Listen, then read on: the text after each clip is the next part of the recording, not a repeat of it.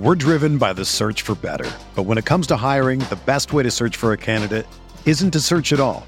Don't search match with Indeed. Indeed is your matching and hiring platform with over 350 million global monthly visitors, according to Indeed data, and a matching engine that helps you find quality candidates fast. Ditch the busy work. Use Indeed for scheduling, screening, and messaging so you can connect with candidates faster. Leveraging over 140 million qualifications and preferences every day, Indeed's matching engine is constantly learning from your preferences, so the more you use Indeed, the better it gets. Join more than 3.5 million businesses worldwide that use Indeed to hire great talent fast. And listeners of this show will get a $75 sponsored job credit to get your jobs more visibility at Indeed.com slash BlueWire. Just go to Indeed.com slash BlueWire right now and support our show by saying that you heard about Indeed on this podcast. That's Indeed.com slash BlueWire. Terms and conditions apply. Need to hire? You need Indeed. This podcast episode is brought to you by Coors Light. These days, everything is go, go, go. It's nonstop hustle all the time. Work, friends, family expect you to be on 24 7. Well, sometimes you just need to reach for a Coors Light because it's made to chill. Coors Light is cold lagered, cold filtered, and cold packaged. It's as crisp and refreshing as the Colorado Rockies. It is literally made to chill. Coors Light is the one I choose when I need to unwind. So when you want to hit reset, reach for the beer that's made to chill. Get Coors Light in the new look delivered straight to your door with Drizly or Instacart.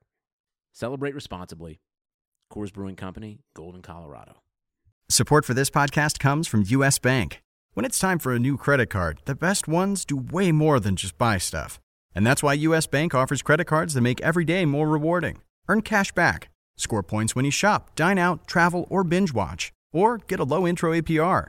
US Bank credit cards were designed to fit your lifestyle. So make every day more rewarding and check out usbank.com slash credit card. US Bank credit cards are issued by US Bank National Association ND. Some restrictions may apply. Member FDIC.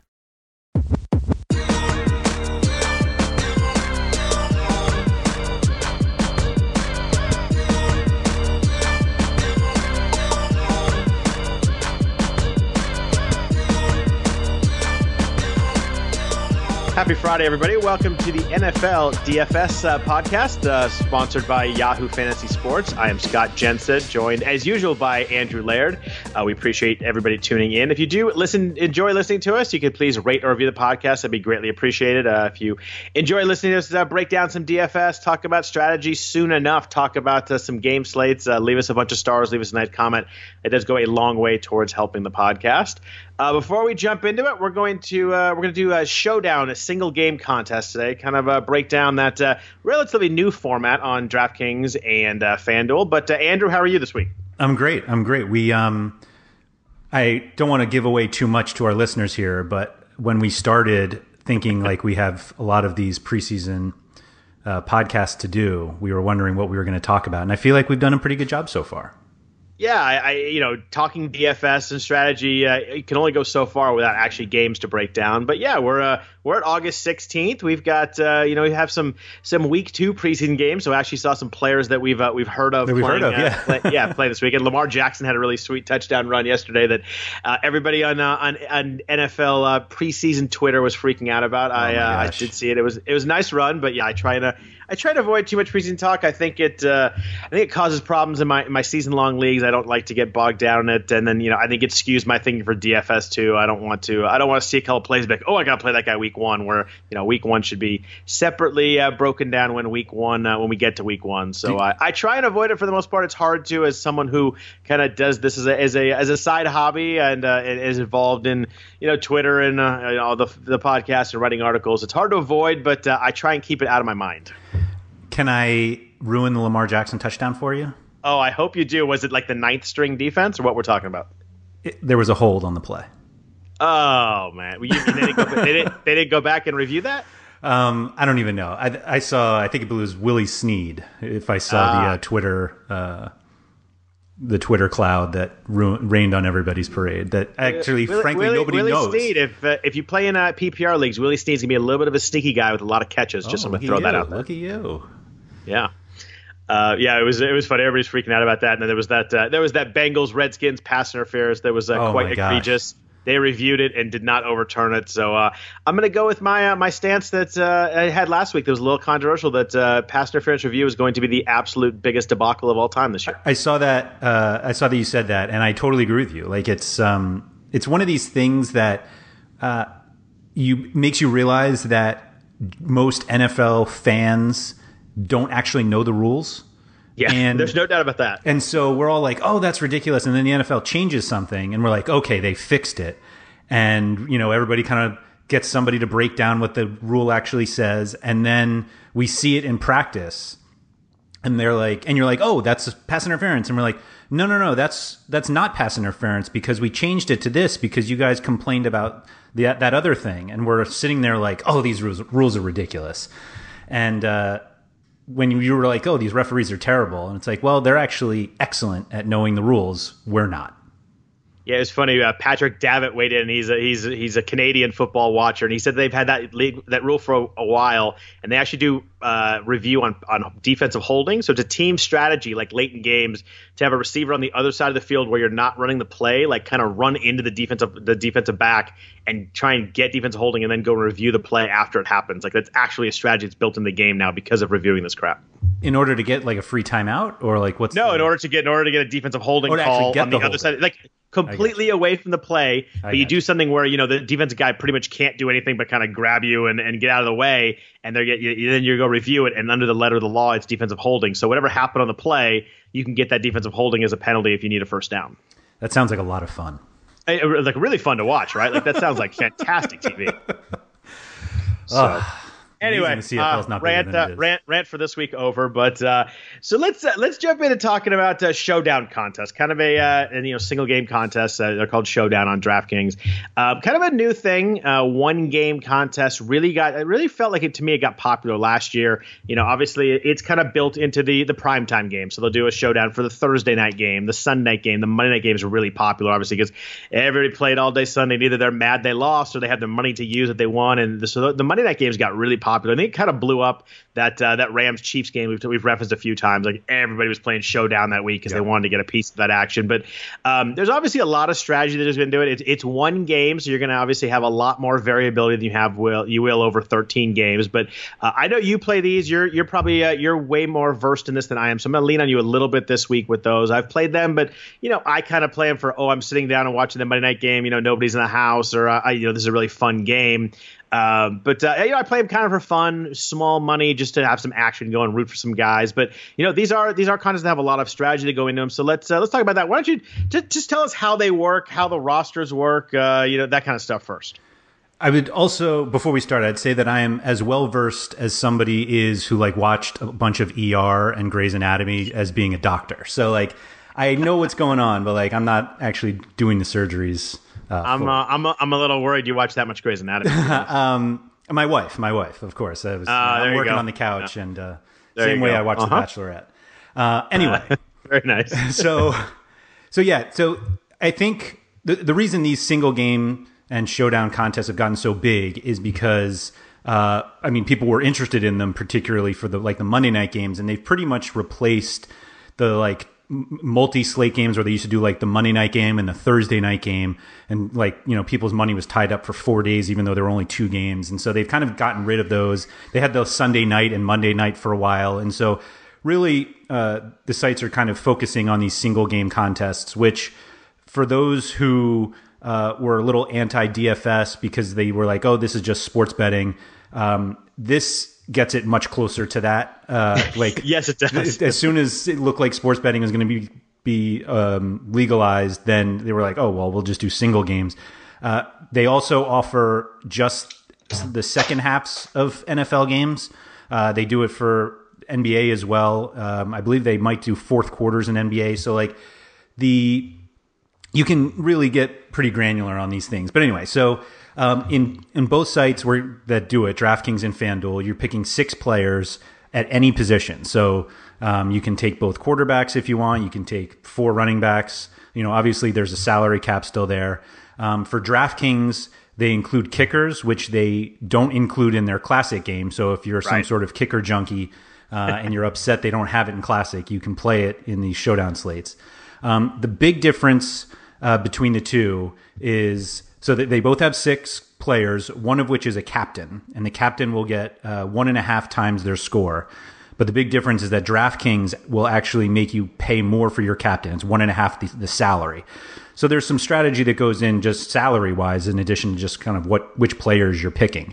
Um, but obviously, uh, the the guys that you are captaining are the ones that you think will score the most points. And I know that sounds like very elementary, but you have to really think of this logically. And there's there's a lot of uh, showdown and single game strategy that really just comes down to logic. Like if you that I mean they obviously apply in the classic slates, but you, you really get to to see it firsthand in these single game slates because you don't have to think about what's going to happen over 13 games or 10 games or 9 games or even a short 3 game like this is one game and so when you are multiplying the scores of one player and that player is the high if it turns out to be that's the highest scoring player it's really almost impossible to make up that ground with your uh, with your players who are not the captain uh, you know if your captain just duds.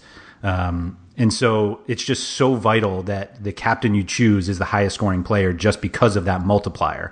And we'll get into um, kind of which players make the most sense for captains um, a, a little later. But that's like one of the clearest things is like when you're if you're playing one lineup, and I'll say that a lot of people don't do that for these showdown slates, but make sure your captain is the highest scoring guy. Yeah, and you say that's obvious, but I think I've you know I've sat down and played these and tried to figure out like what am I going to do, and I think there's times where like I'm going to get a little sneaky with my captain and try and really go, and that just doesn't it, it, it, can work if your guy happens to go off, but it just doesn't. It's not a good way to go. I mean, you're you're right. You have to. It's 1.5 times your points. It's just so significant. You've got to have the guy that you think's going to score the most there. I mean, it, it, sounds really simple, but I see teams lineups, and you know I see kickers in those spots. I see defense in those spots, and you know that can work. And if you're in a six three game, maybe you know maybe that defense uh, you know really does a lot, and no offense players do a lot. But um, it sounds simple, but I think people try and get sneaky in that when they shouldn't. Yeah, and and that's kind of what we see in a lot of DFS uh, football. That in it works a lot more in the classic slates, like that you can get these like low owned guys, and they can go off, and that's perfectly fine. Um, but specifically when we're multiplying scores, um, right? The the captain you you need to to maximize that now. Um, before we get into that, uh, it seems to me, at least, that there are generally two contest types that you want to play in Showdown. And there are a lot of people I know who are like single lineup classic players who mass multi enter Showdown.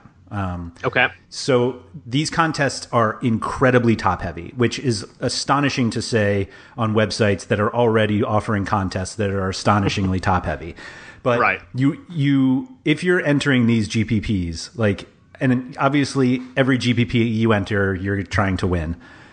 But you really need to try to win these because finishing 75th barely gets you anything if, you know, depending on the entry level, I guess. But um, so what we see is that there are people who will run all of these combinations because they want to get the right captain or they get, you know, if they switch captains, they want to keep at least the same team. Like theoretically, with six spots, you could make the same lineup, but just switch your captain around theoretically if the, the salaries work out.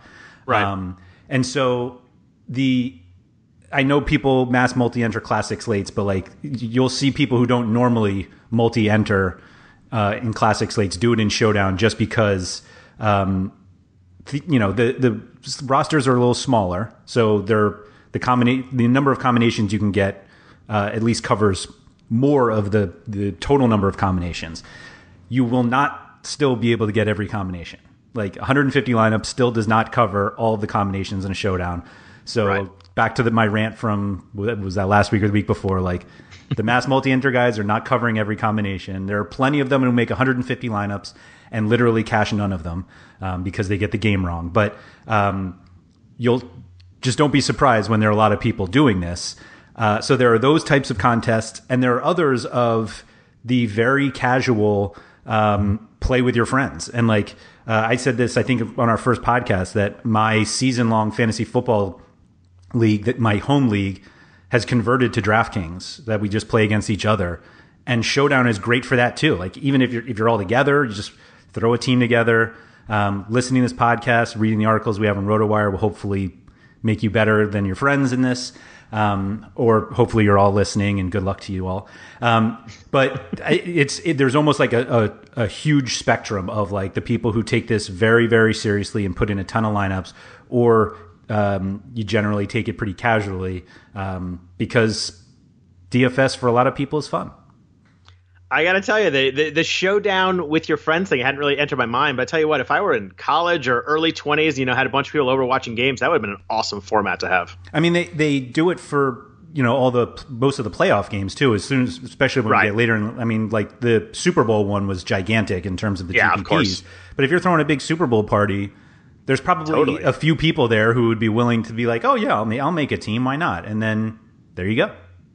Yeah, I mean, if you're gonna if you're gonna fill in squares with your initials, you might might as well fill in a showdown contest, right? and hell, I might get some referral points for getting people onto these sites. Oh, there also, I, I, I, got I got a plan going already. Right, you're gonna have a party every Monday night now. I, I might do that. My my wife's gonna be really happy we started this podcast. um, Everybody so needs a big talked, party on Monday night. Yeah, no doubt, right? We talked about uh, you know GPPs and, and now that is there. I, I know there is, but how popular is Showdown Cash? It seems like it might be uh, a little bit strange on a one game to play a cash lineup. Uh, it is, uh, but it. I mean, they exist. There, right. There are people who certainly want to play it. Uh, you, I don't. I would say that the strategies uh, are not like the single entry Showdown GPP lineup probably isn't all that different from a cash lineup, um, which you generally, which with single entry classic slates are very different because you have to beat so many people, particularly in NFL. Um, but cash lineups, I mean, there, there's generally a you know people will probably play both quarterbacks, and you get the top running back. Um, so like the builds tend to be the, the optimal build looks a lot like you you you would look at it and you say, yeah, that that's probably the the highest floor players, and that makes sense. And and you go from there. Like you're not trying to go completely off the board. Whereas in GPPs, and we'll get to kind of how you do that, um, but those tend to be a little more off the wall. Yeah, so let's jump into lineup construction. But first, a note from our sponsor, Yahoo Fantasy Sports. It's officially August, which means football season is just around the corner. And Yahoo Fantasy has introduced a new fantasy football game called Best Ball that lets you get into action now. With Best Ball, you draft your fantasy football team, and that's it. You don't need to do a thing once you've entered your once you've drafted your team. Each week, the top scoring players at each position on your roster will automatically count towards your weekly score. Forget about the time commitment. No waiver wire, no trades, no adding or dropping players, no having to make those tough start or sit decisions. Focus on the best part about fantasy football, the draft. Tired of doing mock drafts for your fantasy team and having the other players drop out or not finish the draft? Free Best Ball leagues give you the most accurate ADP or average draft position of players before the season starts. Can't get enough fantasy football but don't want to manage those teams all season long? You can draft to 50 Best Ball teams on Yahoo. Play for free or play for cash. Most importantly, get to drafting with Yahoo Fantasy Best Ball. Join the league today at yahoo.com slash bestball. So, Andrew, I think the, the most important thing, and you know, maybe something that I don't really break down and do when I play these contests, is I think the, the first thing you do when you look at this, you know, Sunday night or Monday night game is you got to figure out what you think, how you think the game's going, and that that comes down to, um, you know, there's generally four types of games you broke out, uh, and we were chatting this beforehand. Uh, there's a shootout, which is you know the the 38-35 Rams Chiefs game. There's the low scoring game, the the Ravens Titans uh, 10-6 game. There's blowouts, the Patriots Jets, you know, 52 to three. Sorry, it was low just blow, too easy. Low blow. And then there's the, the kind of the evenly matched games, the you know the 20, uh, 24, 21 game, that kind of thing. So I think it's so important to figure out what type of game you think it's going to be more before you do anything else, because that that I mean, pretty much decides how you're going to build your team. Yeah, for sure. And you know, uh, we talked about uh, odds before. You know, if you see what the total is, you can see what the spread is. That generally gives you a pretty good idea of of what at least the books are expecting the the game to play out. If you think it's going to be different than that, then that's certainly fine. You know, the uh, the books aren't always right, but um, the they're, they're, pretty they're pretty darn good. Though. They're good. They're very good. Um, they're very good. But I mean, generally, and it it sounds so. Again, just thinking of this logically, that if a game is low scoring, uh, you know, if just that, what would you say, Titans, uh, Bengals, or whatever it was, uh, Titans, Ravens, Ravens, Ravens, but sure, right. that, that works too. Yeah. Um, so if that game is going to be low scoring, uh, which means there's not going to be a lot of touchdowns, there's not going to be a lot of yards. Why are you paying up which you usually have to, like for both quarterbacks or Right. both top running backs or the top wide receivers. Like if you're not expecting a lot, play the defenses. And we kind of make this point that, uh, or I made this point previously that points allowed, um, at least on draft, well, DraftKings and FanDuel, like they're not that important, the number of points that they're allowing. What's much more important are turnovers, possibly touchdowns. Um, and if a game is low scoring, uh, you know, it's probable that there are going to be some turnovers. I mean, Right. it's possible that it's literally just three and out and there are 78 punts, um, which seems like a classic Monday night game. But It does, um, especially a, a definitely a classic Thursday night game. for sure, for sure. Oh, those games are. Um, so you just have to think of this logically. Like, if the game is low scoring, think of who that benefits.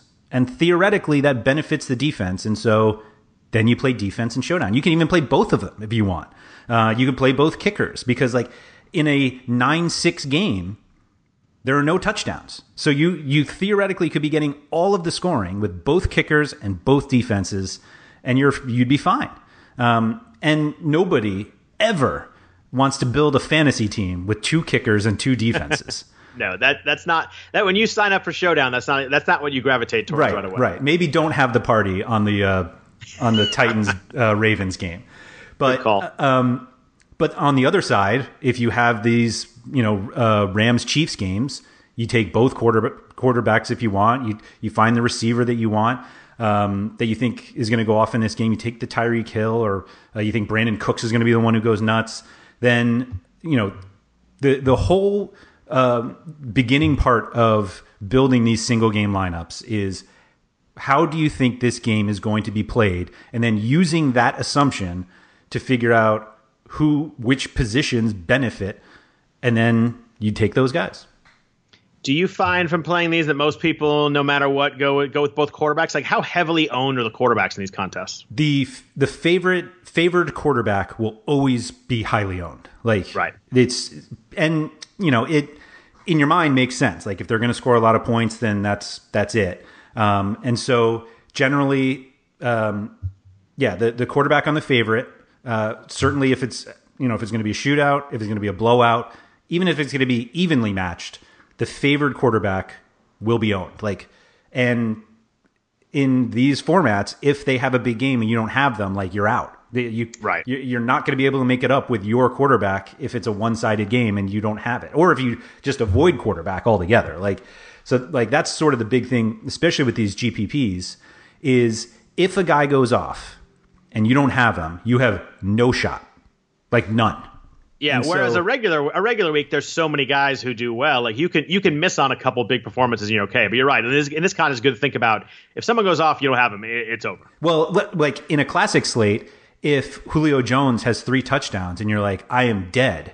And then you look over and you have Davante Adams and he has three touchdowns. Right. You're okay. But there there is no Davante Adams in this game that you can get up to later. I mean, Exactly. obviously if it's Falcons uh, Packers showdown, we can do that. But um, so it's just it, in a in a single football game, there's just a finite number of of scores that will happen. I mean, obviously there's a finite in a classic slate, but it's a significantly bigger pool. So if a team is going to score four touchdowns and their backup tight end has two of them, and you don't have him, you're dead because somebody else probably has him. And if that, or if you have him, those are two touchdowns that in this giant field where there are going to be five touchdowns scored and you have two of them from a guy nobody has. That's a humongous advantage, which is why you go for these guys. Right. Yeah. The the the 10:05 uh, Sunday tweet of like, oh my God, Odell Beckham had a 60 yard touchdown. I'm going to rip up all my teams. Drives me nuts. But it actually it actually does work. It actually does work in showdowns. Like if that happens, you don't have them. You're pretty much cooked. You're you're generally cooked unless you're with your friends and somehow they don't have them either. But um, so yeah, so um, again, you're just thinking of this logically that like quarterbacks tend to be highly owned. That doesn't mean that they're always the highest scoring players. Like you have to remember that an 80 yard touchdown is much more valuable for the wide receiver than it is for the quarterback. And so there are instances where uh, quarterbacks can have good games, but if they're all, you know, if they're sending everything to their to one wide receiver, the wide receiver is probably the better captain play.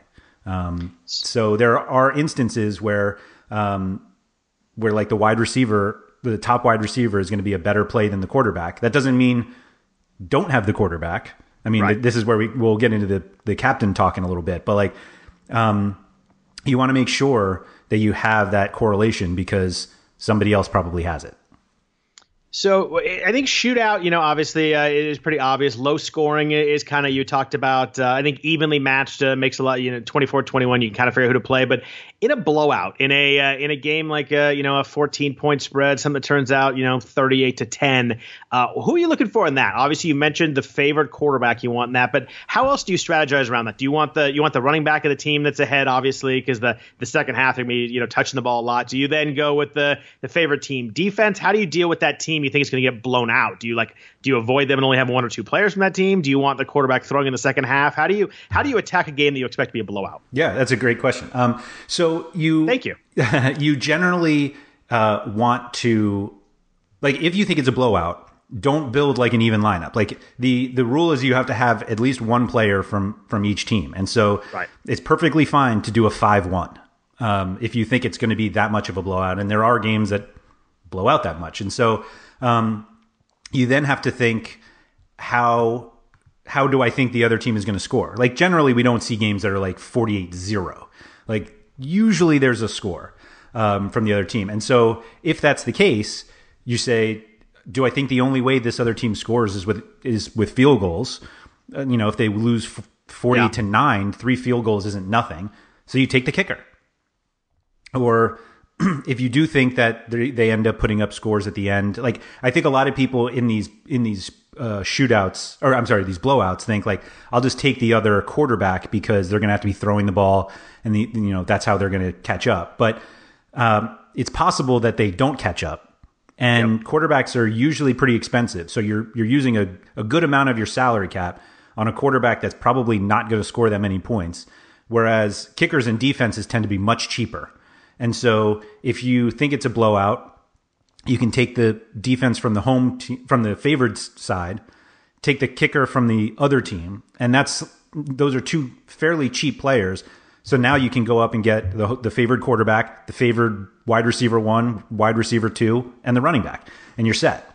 Um, so don't like you can put you can make narratives in your head like about every sort of combination like oh they're going to get blown out yeah. but i think so and so is still going to catch 10 passes for 200 and it's like that's not going to happen like right. think of this as logically as possible and we don't ever want to think of like having to play, play a kicker but sometimes there are games where the kicker is the highest scoring player on one team and that's who you want uh, on that same note, you mentioned you know the, the kicker defense are cheaper. How do you feel about like totally total punt plays in a format like this? You only have six roster spots, but you know as I scroll down and you're trying to get all the studs in there, and you see all you know you see these eight to ten guys at three thousand or whatever the whatever the minimum is on each site.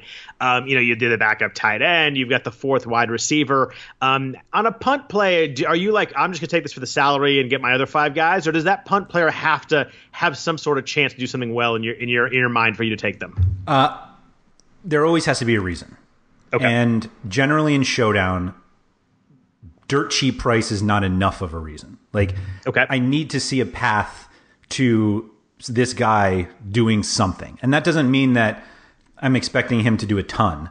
Um, but uh, there was a game last year. So a lot of the a lot of the concepts that we've talked about on this podcast are concepts that I've spoken about um, on the soccer podcast with Jordan Cooper. Like Jordan Cooper is a, is a great DFS mind, and um, last year he he had a few good showdown wins, but he had one with the with the Vikings. Aldrick Robinson had two touchdowns. I, I, I couldn't I couldn't think of the name of the the third or fourth wide receiver. Right. I was going to bring that up, and I couldn't. I was at Laquon Treadwell, but I knew that was wrong. Yeah, yeah. So it was Aldrick Robinson, and yep. um, the there was a reason he had him. Aldrick Robinson was dirt cheap. He was like the third or fourth um, uh, wide out for the Vikings.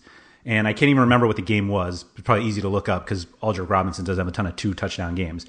But the idea in the build was um, the Vikings are could score a lot, and if they spread the ball around, it's possible that Aldrick Robinson is one of the guys that gets these passes. Like he had been getting a few more targets during games and uh, I think he had moved up on the depth chart and it was like there wasn't you know it's not like you're playing Aldrick Robinson thinking like this guy's going to get 15 targets and he'll you know he's going to be a huge play.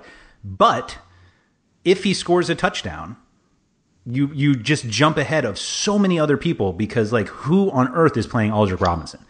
and and he was obviously cheap. And so there's got to be a a thought in your head of like um you know, if if you think that Kirk Cousins is going to have a good game and you don't think it's going to come from Diggs and Thielen and uh, Rudolph, like who benefits if it goes somewhere else? And in that particular game, it was Aldrick Robinson. And those are sort of the kind of the deeper plays that you look for. Don't captain those guys. I mean, you could, but like generally they no. don't work yeah. out. Um, and so in those situations, like you want to captain Kirk Cousins because like if you think he's going to have a good game and he's going to spread the ball around, then there's no like single player who's going to go above him. Whereas um, if you have a situation like with the with the Texans and you know uh, Fuller's out and Coutee out, and you're like all of Deshaun Watson passes are going to DeAndre Hopkins, like all of those passes are more valuable to Hopkins than they are to Watson, so you captain Hopkins. It's funny. I looked. It was. Uh, it looks like it was week four against uh, against the Rams. He had uh, two catches, two touchdowns, thirty three yards. There you go. I can't. I can't imagine how fun that second touchdown must have been. Like you get the one lucky one, you're like, oh, that really worked out well. You get that second one, that that must have been a lot of fun. Yeah, because like when you think of it, it's not like the Vikings are going to score ten touchdowns. Like right, two. I mean, the, the Rams that that game probably had a, a fairly high total just because both teams can put up a lot of points. But like even if it's five touchdowns and you play somebody like Aldrick Robinson and you get two of those touchdowns, the odds are that with the salary you saved, you are still in a position to get the other three. It's not like you're you're taking Robinson and you've taken yourself out of the others. Like you can still get the others. And so that's why when you know, if the the idea is not like, oh, Robinson's cheap, I'll take him. And it's like Robinson's cheap and uh, if I don't think the passes go to these other guys, they can go to him. So you know, it's not just like you don't want to pick some guy who's like not going to see the field. Um, and but you have to be careful because Robinson is priced with guys that won't see the field, and so you know it takes a little more work than just uh, this guy's cheap, and so um, that's how you kind of land on those guys. Yeah, and that's a really good point. It kind of goes back to what we were talking about a bunch last week when we are talking about positions. You know, have a reason for playing guys. Don't uh, I the, the I have three thousand dollars left. I'm going to pick someone doesn't work. But like you said, if you have three thousand, you pick someone that you know within the course of your build and within the course of how you think the game going to work has a chance to do that. Um, you know, suddenly it, it, becomes an interesting play. But you got to have a reason to do it. Don't just randomly throw someone in there to save the money. Yeah, for sure. And and that game actually is kind of a great example if you think of like the number of combinations that you can make. Like uh, in that game which is probably high scoring and you know probably had a high total and was probably pretty close in terms of a spread. You need to think of all of the combinations that could possibly happen if the Vikings won, if the Vikings won big, if the Rams won, and if the Rams won big. Like there's just no way to get every single combination in 150 lineups. Yeah, totally, uh, totally makes sense. That's a, that's a really good point. Um, so we only have six guys in these contests. How do you deal about uh, you know players not cannibalizing each other? You know, obviously uh, in in regular slates we talked about that. We did positions like you know you've got a if you have a running back and quarterback together, you know sometimes it's hard for them to go both go off. You know sometimes you get the receiving running back where that can work, but in a single slate, how do you deal with not taking guys that you think are going to you know eat each other's uh, production away? Yeah, so there, there's not a lot of instances where this happens like in a single game just because like we said you can't make up these points elsewhere. So like if you're like i don't want to play the quarterback and the running back because how do they both do well in the same game? Like it can happen and you're only competing against like three other possible running backs in the game if you're only you know, right. thinking of going four deep and one other quarterback who you could be playing also. So like uh, quarterback running back is is perfectly fine, um, but like two running backs tends not to work. And now I realize that there are teams where it works. Like last year with the Saints, if you had uh, Kamara and Ingram, like sometimes that can work together. Um, but generally, there are only so many carries or running back targets to go around, and so um, it feels like a little weird to say like don't take two running backs, but it's perfectly fine to take two wide receivers. But like that's just the way that football works. Like running backs tend to just a single running back tends to get a lot of carries, and if you're not get if you don't have that, um, just going into a gaming like I'm just going to lock up all the rushing from this team.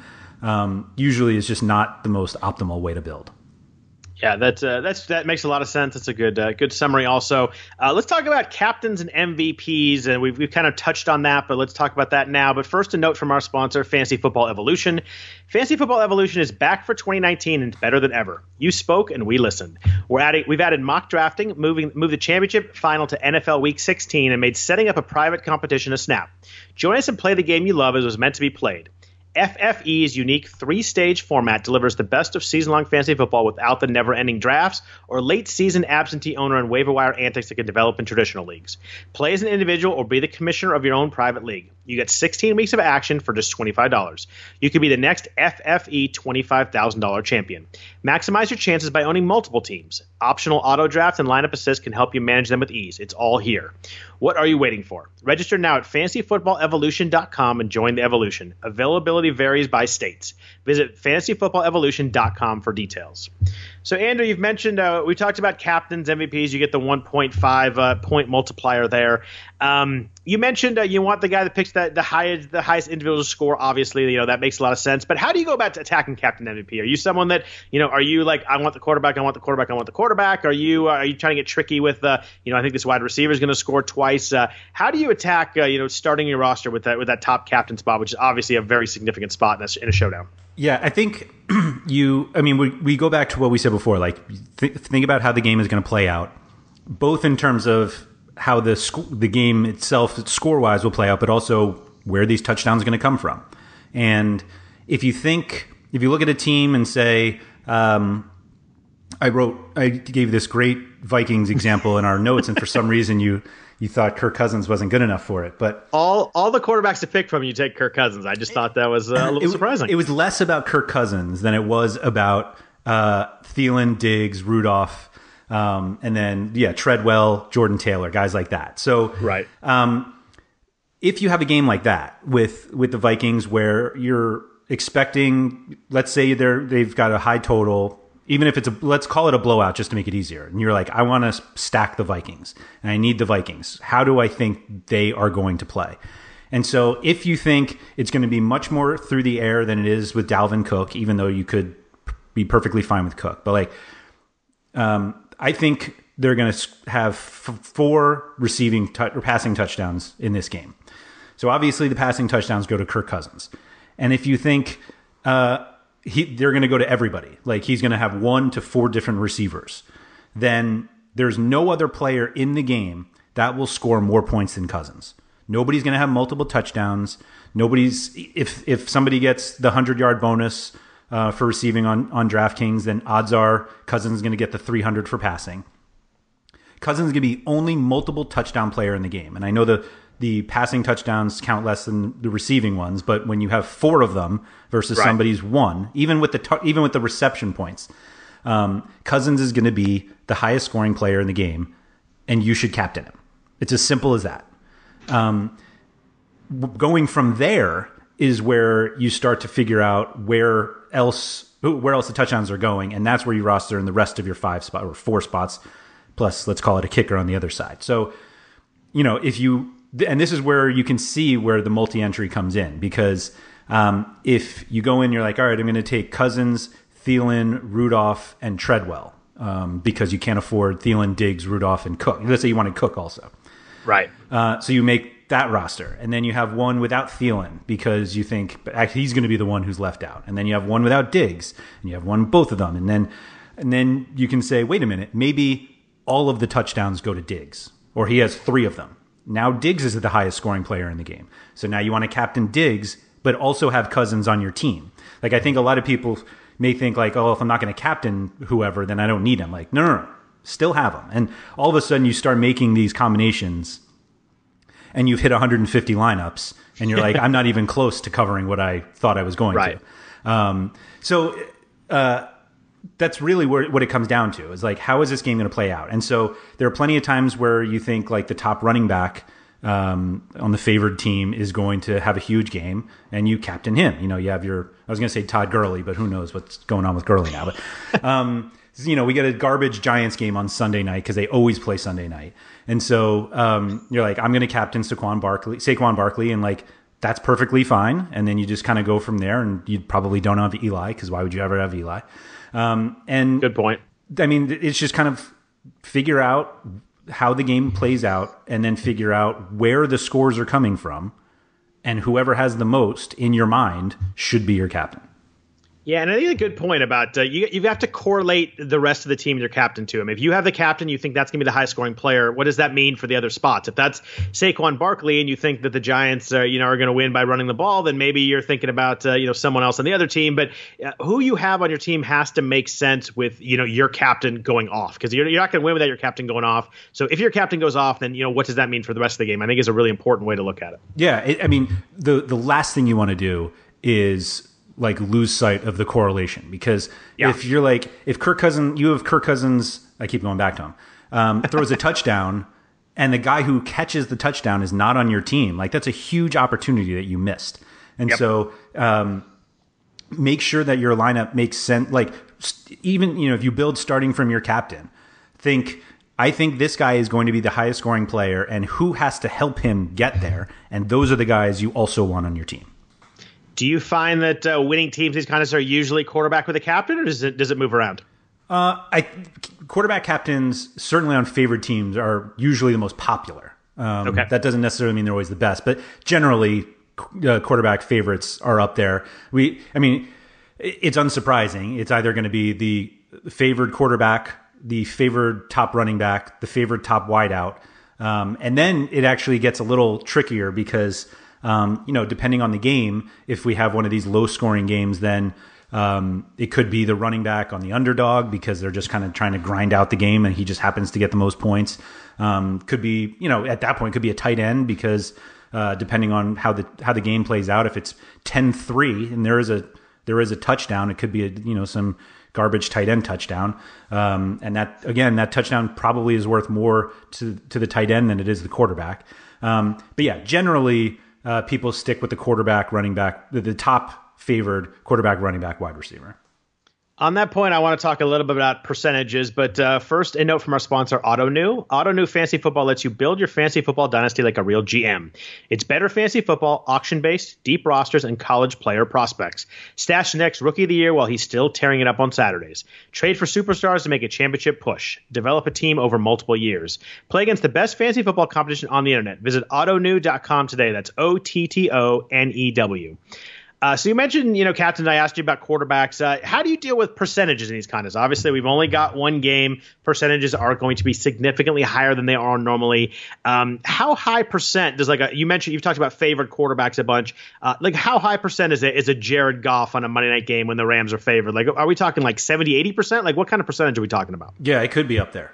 I okay. mean, mostly because you you have people who not only are playing him but are also playing him in the captain, and so right. not that that overall changes. But we don't. You don't see. Uh, you don't see a captain percentage, right? Just an overall. Correct. Percentage? Correct. Okay. Um, yeah, I, I, correct. There's nothing right now that that shows it easily, okay. at least on the sites themselves. But right. um, and I don't know if we mentioned this. FanDuel calls an MVP. I apologize. I I generally play on DraftKings, which is why I use their terminology more often. But um, so, I think we can. I think we can figure it out. Yeah. So there's an, a very interesting thing when it comes to these showdown slates uh, because you you definitely don't want all these high owned players. Um, but the biggest reason you don't, and like player um, player ownership in like classic slate GPPs are important because you want a guy that nobody has um, because that brings you higher up the the, uh, the standings without everybody else moving with you. In Showdown, because there are only six spots, the duplication of lineups is absurd. Right. If you build a lineup that you think will be duplicated a lot, like you're like, this is the lineup I think a lot of people will end up on, don't play it. Like it's, yeah, if, it's, it, if it takes you like six minutes and you're like, this lineup's perfect, it's probably too probably too common. It's and and I I think people kind of were like, oh well, whatever. Like uh, you know, if I if it still cashes, like that's great. And it's like the odds are so much lower for you if you have a lineup that you think a lot of people are playing. And that doesn't mean go off the board with one spot just to go off the board. Like we will say that again. Don't just pick a guy to pick a guy. Right. But you have to build this lineup, uh, at least in these extremely top heavy GPPs, with a player, or, you know, it doesn't have to be six guys who are 2% owned. Um, I don't even know who you would roster at that point. Um, but you need probably just one, maybe two, um, that a lot most people are not thinking of. And if that guy scores a touchdown, that's great. But it's also putting you ahead of these people because like it's the same idea. Not only do they not have him, but there aren't other people with your lineup that has him. So like imagine finishing first in a gigantic GPP that pays $100,000 to first and you're splitting it with 50,000 people. Did you win? That's obviously a very extreme example, but like, right. But but that is what happens with these with these showdown GPPs. That there's so much duplication because there are only so many ways that to build a lineup. And if you're looking like, wow, I can't believe that I got both quarterbacks, you know, both top wideouts, one top running back, a def- and you're like, I can't believe this all fell together. Everybody's thinking that. And there are yep. so many people who are like, this is awesome. I just crushed it. And they play it and then you're all tied for 9,358th and you came back, your $20 or $5 or $10 entry is returning you 3 bucks. Yeah, that's a good point, and it, it, it's interesting. What do you do with in terms of leaving money on the table? You know, I think that most people that play try and get right up to that salary cap, and you know, with that you get you get some common builds because there's only so many ways the math can work with with this few players. How do you feel about uh, you know if the cap's 60 million or whatever it is? How do you feel about leaving leaving some on the table and kind of trying to create a unique unique lineup that way? It's a great way to be unique. Is leaving and and that's not to say like leave ten, you know, uh, ten thousand of the fifty thousand on on the table. Of but course. like, um, but you could, like, it, I think uh, if you have a lineup that zeroes out, you know it's going to be popular. Like, you, yeah, for that reason alone, you should probably never play a lineup that zeroes out in a showdown GPP because you just know that you're going to be splitting this lineup with thousands of people. Um, and so if you get to the point where uh, and and it's just you know it's inherently a thing with a lot of people at DFS where they see salary left and you're like oh this guy's only 400 more and I have 400 it, left so he must be it's, better. It's really hard not to do that. Though. It's really hard. Um, yeah, it is. We we joke around in our in the RotoWire subscriber Discord that like oh no the like the sites will just send you back the the extra 400 dollars they'll just give it to you if you leave it. Obviously they I don't. Just, I just want, I just want to use it for the week after. Exactly, exactly. Yeah. Um, but so like absolutely, if you build a lineup and you're like, I don't, and, and, you're entering it into one of these huge GPPs, and you're like, I can't believe I left this much money on the table. It's probably fine. Like what you think is a lot of money left over probably isn't that drastic. And if you like the lineup, like why are you changing your lineup just because you have money left? And so um, that's like leaving salary is such a great way to differentiate from other people because there's so many who are just like I need to use all of the cap and they're putting themselves at a disadvantage immediately thinking that way. Yeah, I mean it, it's it's harder like in the classic you know slate the full slate on Sundays. I you know it's harder. You have those that three hundred dollars left. You're like, well, how do I not move this guy up or bump this guy up? But in a in a in a showdown, it's even you know more important because everybody's thinking that way and everybody's zeroing out. You make a really good point about the zero out. Um, when I do play these, I do try and leave you know three, four, five hundred on the table, maybe even a little bit more. I think it just helps you differentiate, and it's something that, it, like I said, it's really hard to do. It's hard to get in your mind any salary cap challenge, you know, whether it be season long or DFS. You, are so trying to max out your points and max out your salary. In your head, you're like, well, this guy's more expensive, he's better. Um, but you got to get away from that in a showdown. Yeah, and and there are. Um, you know, like these optimizers that you can set certain uh, limits. And I know people that will make 150 lineups and say like to give them zero that zero out. Or like every lineup should leave a thousand on the table. And like it sounds so counterintuitive. You're like but you're taking like worse players because you're doing it. And it's like you're taking less expensive players but like yes, in the exactly. in the realm of one game um, you're you're just don't don't be so locked into the salary in terms of like having to fill it because it's it, it, you're adding an element to the build that like really doesn't matter as much as you think it does. Yeah, and you've built the, the game flow in your mind how you think it's going to go, and just because someone's more expensive doesn't mean that works uh, works well for how you think the game's going to go. Exactly, exactly. Uh, anything else on on showdowns before we jump into a little uh, talk a little shenanigans and know your host? Um, I don't even want to put off any put off the shenanigans any longer. so we've talked a bunch about uh, a bunch about sports and how we feel and games and uh, games we've been to, but we haven't hit who our favorite athletes are. I'd like to know, uh, you know, maybe favorite athletes, maybe a couple that are retired that you grew up watching, and then maybe two or three active now. Who are your favorite guy, favorite players, favorite guys to watch? Uh, you know, who would you pay to see? Uh, kind of the, to use the cliched version of it. So we talked about this yesterday, or at least we were we agreed that this is what we were going to talk about, and I well, like, we, we, agreed that we are not allowed to talk about my uh, favorite concert experience. That's right. That's right. Um, just because I don't have any concert experiences, but um, and because mine are not safe for work. that too. That too. Um, so I, you know, you, I started thinking like, what does favorite mean? Um, yep. And I realized that there were players when I was growing up that I loved that I think are well, probably don't think they're awful now, but I don't like like them as much now. And there are guys that I realize that I love now, but I loved them like I didn't really love them back then, but I love them now, um, even though they don't play anymore. Um, but I realized that the one player that I was so irrationally positive about during his career, and I sent you the poster that I have of him that's hanging in my house, is John Starks.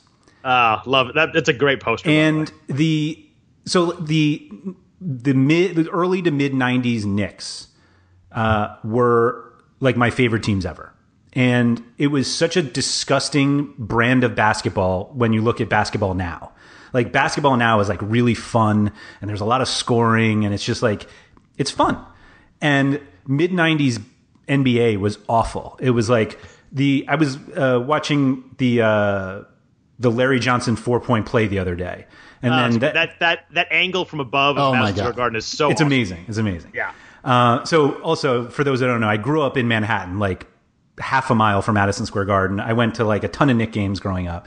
Um, and basketball has always been like my favorite sport to play and watch. And so, um, so the those Knicks teams, uh, their games, like a really exciting Knick game, would be like 79 73, uh, which is like a halftime score now. And right. you would think that like the three point line didn't exist. So uh, those and those teams, like it was Patrick Ewing and Charles Oakley and Starks were like the three like main guys. I have actually have another. Uh, it's like a plaque of a picture of those three guys when they made the All Star team. My we uh, recently moved and my wife like found it and she's like what is this? And i'm like and, and i'm like that's and how, do, and how do we and how do we get rid of it? Yeah yeah and she's like you're not keeping this are you? And i'm like of course we are. I mean, it's literally just like a photo on a piece of wood. This is it's not signed. It's, it's literally nothing. I was like, this is this has a special place in this house somewhere. Absolutely. Um, and now I have the I have a picture of John Starks's. it was called the dunk, which is really funny that like John Starks has something called the dunk. Oh, but he I think it's, on, I think um, it's I think it's still the dunk. Oh, great, great. Yeah. Um, so John Starks was a player like I agreed. I, I bought in so much to the way he thought that I thought every shot he took was going in. And I was just like, he he just personified so much of what those Knicks were. And um, I am not tall. I have never been fast. I never really could jump that high. And I loved basketball. And John Starks was like, he didn't really jump that high except for that sing that one dunk. Um, and he was just like a workhorse. And like, that's what I loved about it. And so I loved John Starks then. I actually still love John Starks. Um, but when I like was thinking of all of the, the players that I have like cheered for my entire life, he's at the top. That's a, that's a really good one, and it's not like an obvious, uh, you know, I, you know, Patrick Ewing or the obviously the star on the team. Mm-hmm. So it's a good one. Uh, mine growing up are a little more obvious. You know, my favorite my favorite football player was Joe Montana, but you know, I grew up, uh, you know, I my first game I can ever remember, like, and I don't remember the you know breaking down the game or, or seeing it, but it is the is the 49ers Dallas game with the catch with Dwight Clark, and wow. I just remember I Wait, just remember my first game.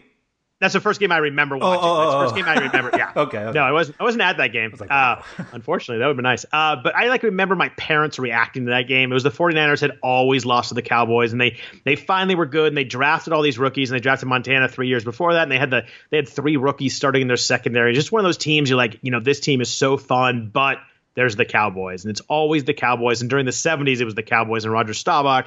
And I just remember my parents like the the the surprise and the joy from that you know winning that game and actually going to the Super Bowl. Uh, I grew up, you know, Montana won four Super Bowls with the Niners when I was growing up. It's just one of those things that you care about things more when you're younger. Yeah. You know, it's hard for me. I, I still care a lot, in my my favorite athlete ever is actually a current athlete we'll get to, but um, I still care a lot. But there's just something about you know when you're a kid, you know, there's nothing, there's no other responsibilities, no other stress, there's no other stuff in life that is bugging you. And watching Joe Montana on Sundays, you know, he was kind of who I grew up with. I love Jerry Rice too, but you know, Montana was who started that uh, started that dynasty. Rice wasn't there yet, and I, I love Jerry Rice, but for me, Montana's always my you know my favorite guy. I have a big, I have a uh, original painting hanging in my office that was that was painted of Montana. I have one of Rice too, but uh, the Montana one is my, my favorite thing. And then in I baseball, thought you were going to say um, it was painted by Montana. that would have been that would have been I was impressive. like, wow, I didn't know he had that. probably not as good as this one is. Yeah. Um, it's funny you mentioned athletes that you know you grew up loving and then ended up not so loving. My my favorite player when I was like in high school was Jose Canseco, and that has obviously gone completely off the reservation as he has. Um, you know, but it was like you know I was like I was 15 then, and you know Canseco hit these you know 460 foot home runs and stole 40 bases. He was just larger than life. He was dating Madonna. Like it was just one of those guys that it was impossible not to not to enjoy watching and not to not to get into. But you know, uh, then the steroid stuff happened. Then the, you know he played for whatever eight teams happened. He got really weird. He got the he had the domestic stuff with his wife. He had the speeding tickets where he's going 130 whatever. He just kind of it, it's weird to have that uh, that player that you love and collect all their cards. And I had the Bash Brothers poster in my in my my room. Uh, it's weird to have that guy go go fully wacky. And then now like with the he wrote the steroid book, and now he just seems like a weirdo. And uh, it's kind of embarrassing that he was one of my favorite athletes as a kid. but he was right. Yeah. Well, he was right on the steroid stuff. Yeah. He, a, a lot of the wacky stuff that he tweets about and stuff, he's not as right. Oh yeah, yeah, yeah. But I just remember like when that book came out, and I actually remember buying the book like soon after it came out and reading it immediately, which seems so odd to me right now. Um, but I just remember like all of that stuff. having an, everyone's like- an actual an actual hard copy book in your hands, right? Well, that too, yeah. Um, but I just remember like everybody being like, "This is ridiculous. He's just lying." Blah blah, blah. and like all of it was true.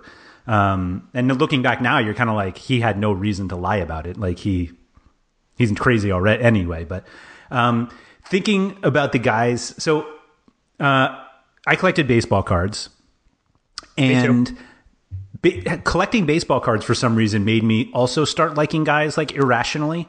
Um, just because, like, I don't know if you know if it's like a goofy picture that shows up on the card, or I don't know what it was. Um, I had this very unusual um, love for Ruben Sierra. Oh no! And anybody but Ruben. It, it's it was just very that's odd. that's who Jose Canseco got traded for. Yeah, that's right. A, uh, a heartbreaking moment in my in my childhood. It, it was it was odd. Like looking back on it, I, I had no connection to Ruben Sierra. I think he was with the Rangers at the time when I decided that I like wanted to own every Ruben Sierra baseball card. And I remember just yeah, just loving Ruben Sierra. And then he became a Yankee. He was like on Yep. my favorite team, and I didn't care at all. I was just like, okay, he's just like another guy. And I look back and I'm just like, why did I ever like Ruben Sierra as much as I did? Um, on the flip side, the one player who I did like really like growing up, but I like if I if this if current me was was back then, I think Paul O'Neill would be my favorite player ever. Um, he- like he was fun as a Yankee, but like looking back now, and he actually does some colored commentary for the Yankees right now, and so like they show like some sporadic Paul O'Neill like water cooler punching videos and stuff like that, like um, which I think is like such stupid behavior, but um, I get a kick out of it, and like I think. Um, 2019 Andrew in 1996 would have just adored Paul O'Neill.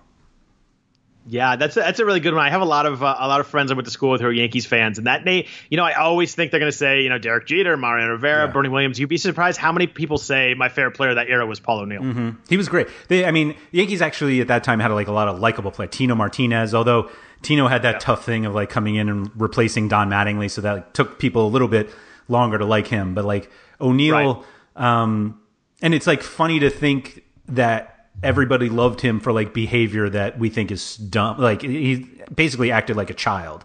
Like he would be angry and he'd you know break something with his bat, and you're just like.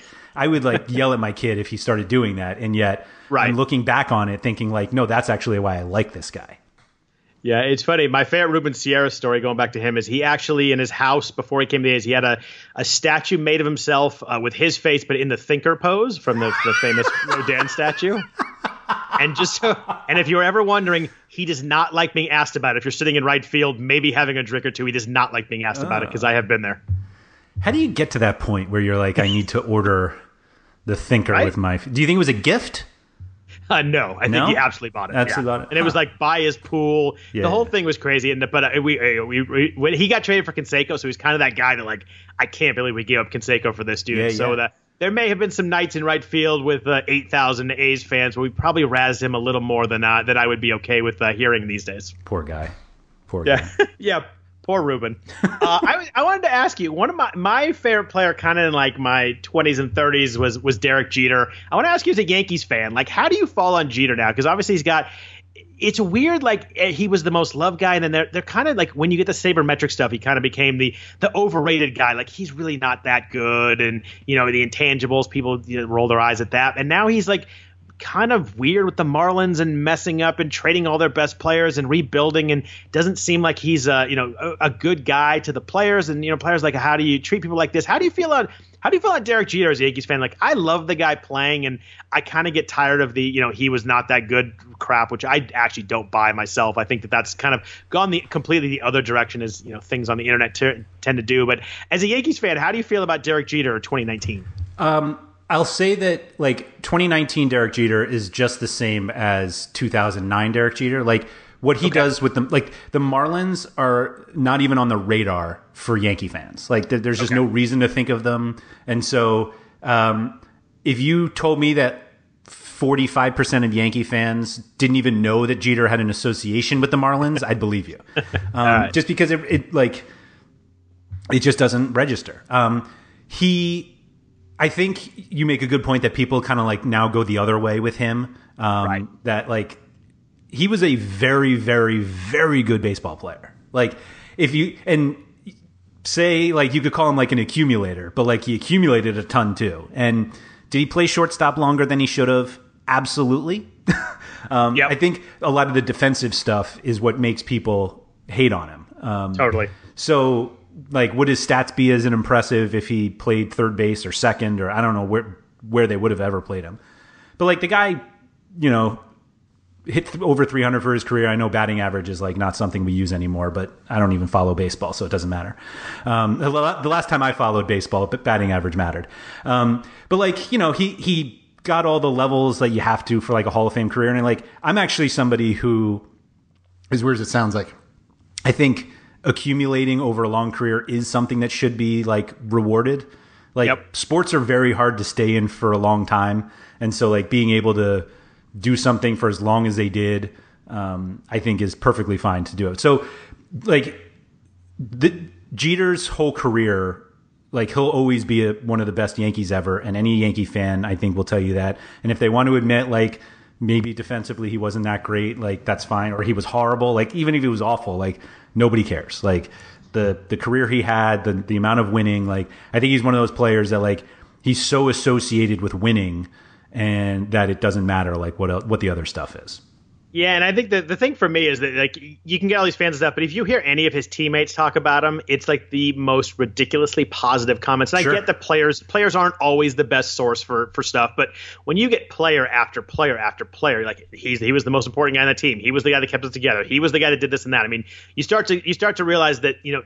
A lot of guys that talk about intangibles, it's kind of some BS in there, but his is not. I mean, he just he talked about keeping that clubhouse together, keeping that that the leadership involved in there, and every single guy goes back to Jeter at all times. Yeah, and it's a team that was generally filled with like stars, and uh, I, I they're in every sport. Like I think there people give like I think there is a tremendous skill in either managing or most mostly managing or coaching a team of like superstars that like it's not everyone's like oh you have the best players like you're gonna win all the time and it's like superstars have uh, minds that go very differently than lots of other people and so it's it's not always very easy to get stars to like play together.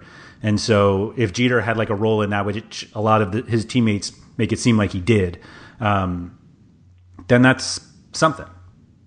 And that uh, that rolls really well actually into my favorite active player. My favorite active player and probably my favorite athlete ever is Steph Curry. Uh, and you know, it's interesting. It, it, the first he was like America's darling when they first came up and won, and everybody loved him, and he was changing the game and the three pointers and the, the the dribbling and all that kind of stuff. And then they signed Durant, and you kind of everybody turned against the Warriors, and that kind of happens when teams win and teams are superstars. But um, he's still the guy on that team. And, you know, I think that's part of the reason why Durant left. You go to a Warriors game, and the cheer for for Curry is just different than everybody else. And I just think he's the most fun player I've ever watched. He's you know the fact that a guy like that is on my favorite team that, that sucked for 40 years just been an absolute gift. And watching him, it's one of those guys that, you know, you can watch NBA regular season games. And if Curry's playing, it's fun to watch. Like there are a lot of NBA regular season games that are just awful to watch. Even with good teams, they're boring, they're bad. Guys sit out, guys don't care when Steph Curry's on the court, it's you know it's the, it's the cliched you know league pass moment. You know, uh oh, Curry's warming up. He's got 38 in the third, and everybody in the, everybody on Twitter, everybody in the world flips over to that game. But you know, also you know, good human, good dad, good husband, good guy.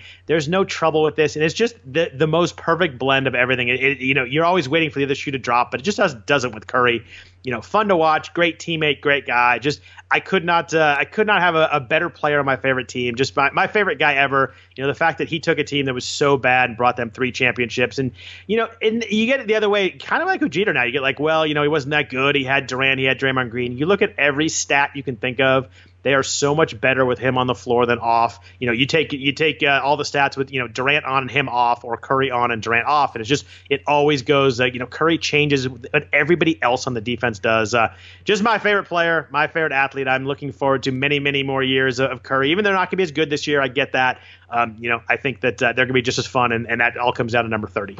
I think, and obviously he's got a few MVPs, and everybody like uh, looks at him as one of the best players in the NBA. But I actually think Curry Curry's like career will look even better after he retires, and he's obviously yeah, not close too. to that. But I don't think people have like really appreciated that he is he like changed the NBA. That like obviously things there are other things that go into it, but like the way that he played fundamentally changed how teams play. Um, yep. I have my own Steph Curry um, story that uh, I'll hope I'll get through quickly here, but I I saw him play Davidson at Madison Square Garden at a. Oh, that's um, awesome.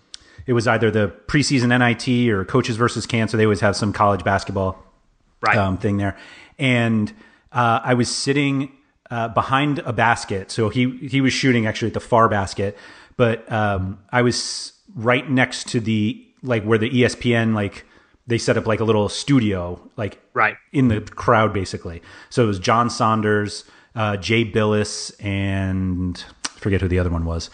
But anyway, so the game is either tied or David. Uh, the game's tied, and Davidson has the ball with like 12 seconds left. They have to go the length of the court, and the ball is inbounded. Curry is dribbling up the court, and a sold out Madison Square Garden like almost at the exact same time like everybody like stands up and you get this feeling like something incredible is going to happen and Curry like nails a 3 to win the game. Oh, and awesome. the place goes nuts. You look over the, the ESPN guys, I can't believe what they just saw. Like they're like high fiving each other, and you're just like everybody's going nuts, and you're just like, this kid might be special. Like who? And that, what, what and is Davidson? That's a crowd that that's a crowd that doesn't even know what Davidson is. Yeah, exactly. It's yeah. it's one of those that like, uh, and this is such like a New York elitist thing. It's a crowd that knows basketball. Yes. But like, yeah, nobody knows what, what Davidson is, and but this, but and he had a huge game, and all of a sudden we're like, whoa, like this kid is good. And that was the year they end. where they go the Elite Eight or the Sweet. Like, it was the Elite Eight. I, I thought, think right? I think they went Elite Eight and they yeah. missed. Uh, yeah, Curry actually passed uh, passed to a guy that was That's wide right. open That's for a three to tie the game. I think He it was against Kentucky. He made the yeah. right play. Yeah, he did. He made the right play, but you know, probably to a guy who has never picked up a basketball again after that. But uh, you know, I think you probably want the the, the double teamed one foot thirty eight footer over anybody else in the world. But uh, Well, we still just made the right know it play. at the time. Yeah, you just didn't didn't quite know at the time. But that yeah, that run every once in a while I'll watch YouTube and get kind of down the rabbit hole of that uh, that Davidson Elite Eight run, and that was uh it was spe- that was a, just a special fun like you know who is this little you know this Yeah. this is skinny I mean I say little but he's six three but little in the basketball world. Mm-hmm. Um, yeah, I uh, I there are there are many days that I, I think the Minnesota Timberwolves are taking Jonny Flynn instead. Oh, I just saw somebody tweet that out for some reason. I forget what it was. One pick before Well, the next too. Yeah. Oh yeah. Did you get? Jordan Hill? Is that who they took? I think that's right. Um, sorry about that. Uh, so Another real quick low before we get out Scott. here, we've gone a, we've gone a little long now, but give me uh give me your favorite uh, your favorite active athlete now. It might be Steph Curry. Oh, well, give me someone else then. Well, my teams are so bad first right of all, now. first that, of all, I, lo- I love that I love that it's Steph Curry, and hopefully, I think I think you said your son's into basketball too. Hopefully, he's a Curry fan. he, too. he, we we are absolutely a Curry family. There's more Nice. behind that, but Love it. um, love it. um, I mean, would you just like look at the teams that like I have to cheer for? Um, I guess the Yankees make sense, but like I, I I find myself more separated from the teams that I love now in terms of like individual players that like I prefer to just watch others. Like I think I could easily say like Lionel Messi is my favorite athlete right now. All right, that's. Uh, do you have a do you have a European like soccer team that you root for, Premier League or otherwise? Um, I I say it's Arsenal, um, but I also say that like if they lose, like my day isn't ruined. Whereas, Okay. um, like if Villanova basketball, like if there's if if we lose, like my week is ruined. so that's your when you talk about like what you care about most. Villanova, Villanova college basketball is like kind of your number one. It's it's like one, two, three, four, and five. Okay, so that that's significant. Yeah, yeah. I'm a nut. right. That's uh, hey, that's a good thing. That's uh, I, I think having one is good. The problem is I have like two and a half. Like uh, I'm uh, you know Warriors are uh, huge, 49ers are huge, and then the Oakland A's are huge for me. But like that kind of takes like towards maybe July and August. Uh, but uh, yeah, I probably have too many, and it uh, it affects too much. But uh, it sure is fun, and being passionate about stuff, I guess, is not a negative uh, overall. Right? Not at all. Not at all. Yeah. Could be doing drugs, Scott. Could be passionate about cocaine. That's true. It's much healthier. Be on passionate about that. On that on that note, I want to thank everyone for listening to the RotoWire Fantasy Football Podcast, the DFS edition. Hopefully, you're enjoying listening to us. We are definitely having a lot of fun doing it. Uh, obviously, we'll uh, we'll break down games uh, to you know, a lot of details as the season goes, but uh, thought that getting some strategy and some fun would uh, would be a good way to kind of ease into the season. Uh, if you want to follow Andrew on Twitter, he is at RotoWire Andrew. I am at Scott Jenstad. You have any questions for us or anything you want us to discuss on on you know the next couple DFS strategy podcasts? We would love some ideas or stuff that interests you. Uh, please do shoot it over to us there. Uh, if you could please rate or review the co- podcast, that'd be fantastic. Also, does go a long way to helping the podcast. Hopefully, everybody has a fantastic weekend. We're back at you next Friday talking some more DFS. Take care.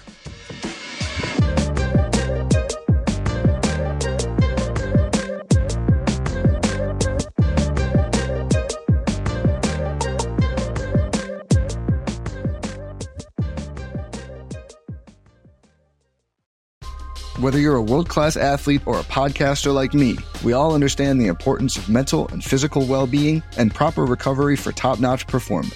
That's why I'm excited that Unifyd Healing is sponsoring this podcast. Unifyd Healing is a new and super innovative global network of wellness centers powered by Energy Enhancement System, or EE System. If you haven't heard of the EE System, you'll want to listen up. This technology promotes wellness, deep relaxation, purification, and rejuvenation.